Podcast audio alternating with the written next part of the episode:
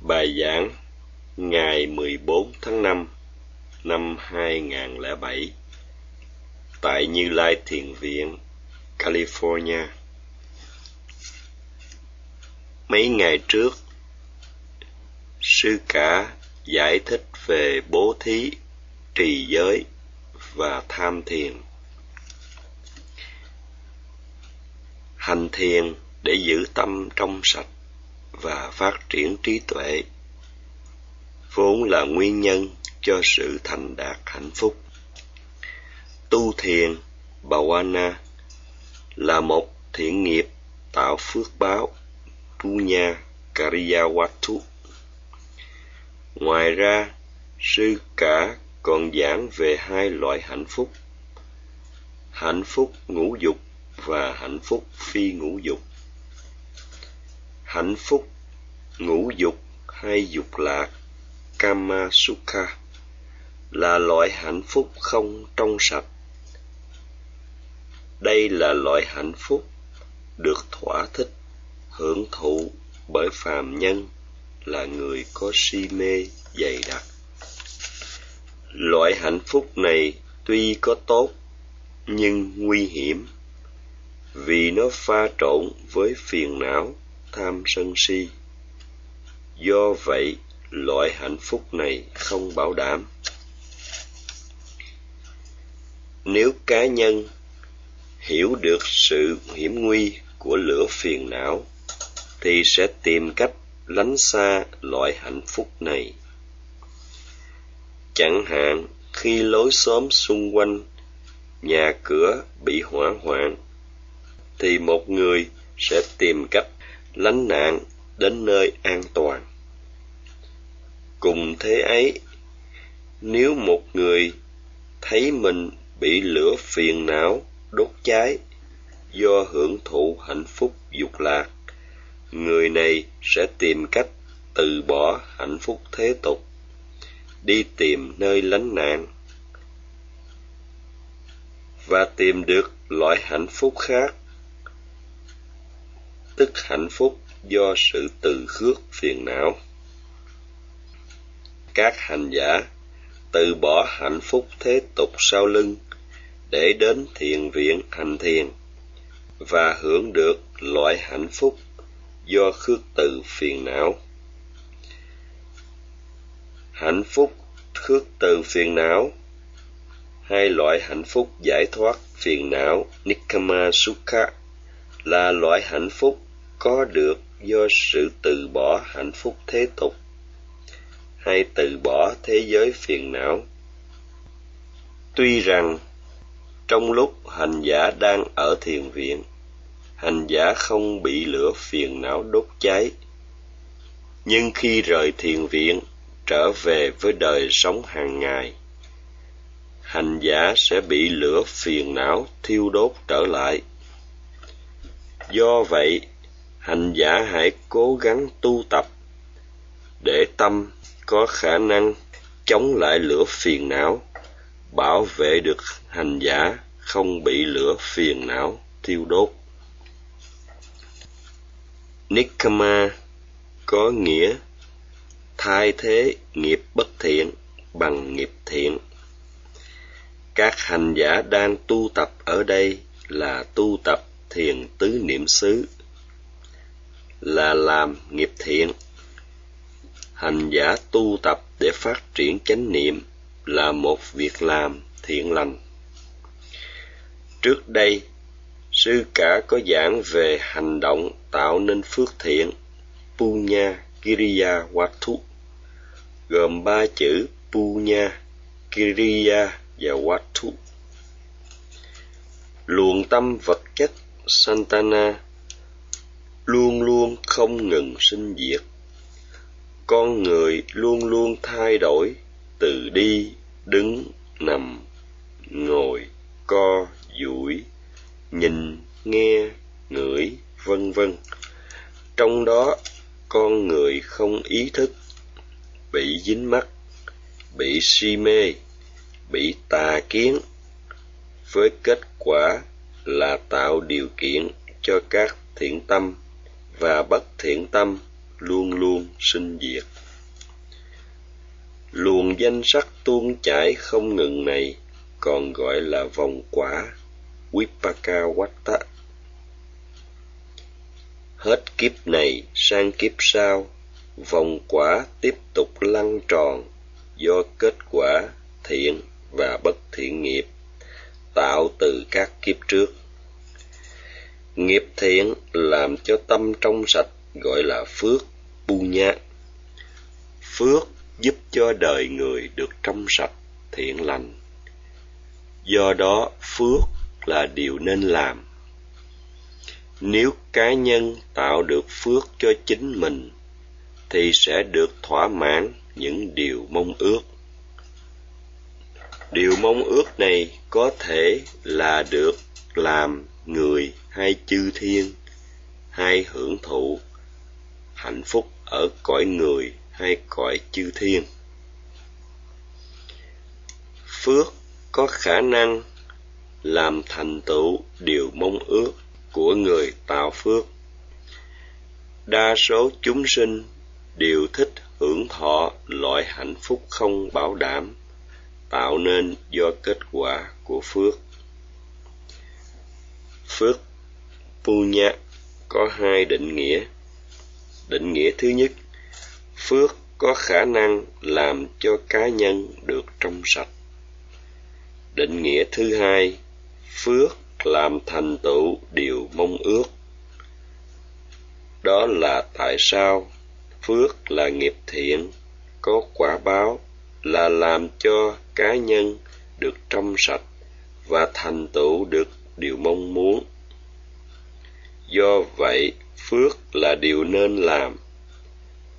Phước do sự bố thí đem lại cho cá nhân hưởng thụ cuộc sống đầy đủ vật chất. Phước của sự trì giới đem lại cho cá nhân sự tái sinh vào cõi người hay chư thiên phước của sự hành thiền đem lại sự phát triển cho tâm và thành đạt trí tuệ. Phước báo của sự hành thiền làm cho tâm trong sạch và phát triển trí tuệ theo nhiều giai đoạn. Bhavana Punya Phước của sự hành thiền phước trội hơn hết cả hai phước, trì giới và phước bố thí. Đó là tại sao nghiệp thiện tạo từ sự hành thiền được gọi là Adikusala, nghiệp thiện đặc biệt. Phước của bố thí và trì giới không làm cho tâm phát triển và mở mang trí tuệ. Vì lẽ đó, hành thiền là một nghiệp thiện nên làm thiền tập giúp cho tâm có hai sức mạnh Patisankhana Bala sức mạnh do suy tư. Sức mạnh thứ hai Bhavana Bala mạnh do tâm thiền. Trước khi làm điều gì, cá nhân suy nghĩ về sự lợi ích, sự thích nghi, hay có sự suy xét, có nên suy nghĩ, nói hay làm không?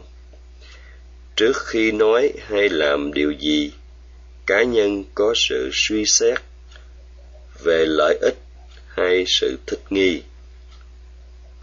Nếu thấy có lợi ích thì cá nhân nên suy nghĩ, nên nói, nên làm.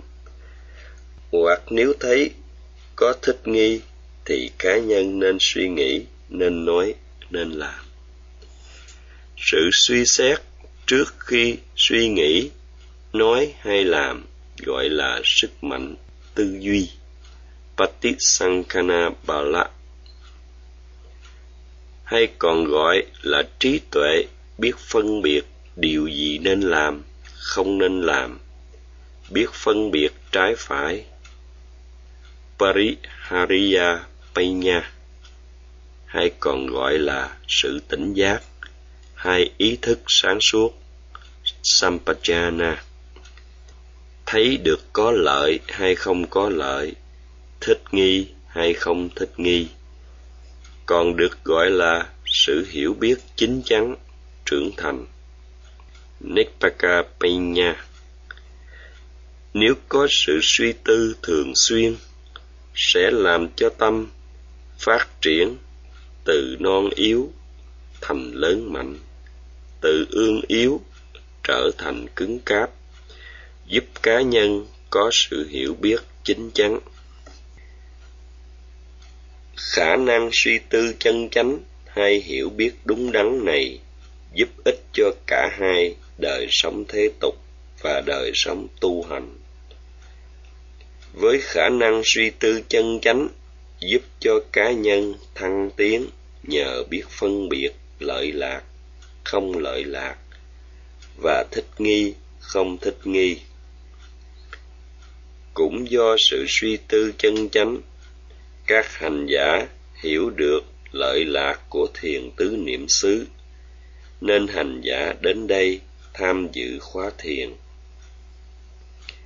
sức mạnh thứ hai đem lại từ sự thiền tập Bhavanabala là làm cho tâm an tịnh, trong sáng, thấy được chân lý theo từng giai đoạn tu tập, loại bỏ được si mê.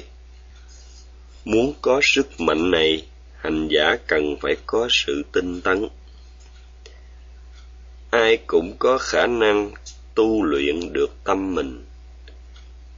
Tâm không được tu luyện sẽ yếu ớt, thấp kém, dù thân xác có lớn tuổi tác có cao nhưng nếu không tu luyện tâm thì dù tuổi có trọng nhưng tâm vẫn non nớt. Thân trưởng thành, nhưng tâm không trưởng thành. Dù cá nhân năm mươi, bảy mươi, tám mươi tuổi, nhưng nếu không tu luyện tâm, thì tâm người này vẫn còn ương yếu, non nớt. Cũng giống như một người yếu không thể đánh thắng nổi người mạnh. Người mạnh luôn luôn đánh bại người yếu. Tương tự, nếu tâm non yếu, không đủ khả năng chịu đựng được những thăng trầm trong cuộc đời. Khi gặp chuyện tốt xấu, tâm phản ứng lại một cách nhanh chóng bằng tham sân si. Do đó, nếu muốn cho tâm khỏe mạnh, trưởng thành, có khả năng chịu đựng, phải tu tập thiền minh sát. Thiền minh sát giúp mở mang trí tuệ theo từng giai đoạn, giúp tâm từ ương yếu trở nên trưởng thành, có khả năng chống chọi, chịu đựng các thăng trầm trong cuộc đời. Tương tự như loại cây non yếu, không thể chịu đựng được nắng mưa, người có tâm non yếu không có khả năng chịu đựng trước những thăng trầm trong đời sống. Tâm họ nhạy cảm, dễ phản ứng lại bằng tham sân si. Khi ưa thích, tâm trở nên tham lam. Khi không thích, tâm trở nên sân hận. Thế nên, muốn cho tâm có khả năng chống chọi được những thăng trầm trong đời sống hành giả cần phải hành thiền tứ niệm xứ để tu luyện cho tâm trưởng thành. Những ai biểu lộ tham sân si khi đối diện với những sự vật ưa thích, chứng tỏ tâm người này không được tu luyện bằng thiền minh sát. Đó là tại sao tâm người này yếu ớt, không chịu đựng được những thăng trầm trong cuộc đời do đó, điều cần thiết cho mọi người là phải tu tập thiền tứ niệm xứ để giúp cho tâm trưởng thành và phát triển trí tuệ. Nhờ hành thiền minh sát sẽ giúp phát triển trí tuệ tuần tự, làm cho hành giả trưởng thành. Khi hành giả có tâm cứng cáp, trí tuệ trưởng thành hành giả có khả năng chịu đựng được những thăng trầm trong cuộc sống do đó việc tu thiền để phát triển sức mạnh cho tâm Bhawana Bala là điều cần thiết. Nếu hành giả thiếu sức mạnh tinh thần, hành giả không thể chống lại phiền não. Hành giả sẽ phản ứng rất mau chóng và hành giả sẽ bị căng thẳng, lo âu, xuống tinh thần. Do đó, giống như sinh tố và các chất khoáng giúp cơ thể có khả năng chống bệnh. Cùng thế ấy, tâm cần loại sinh tố tinh thần và các chất khoáng tinh thần để giúp tâm có sức mạnh chống lại phiền não. Sư cả sẽ giảng tiếp vào ngày mai. Nam mô Bổn sư Thích Ca Mâu Ni Phật.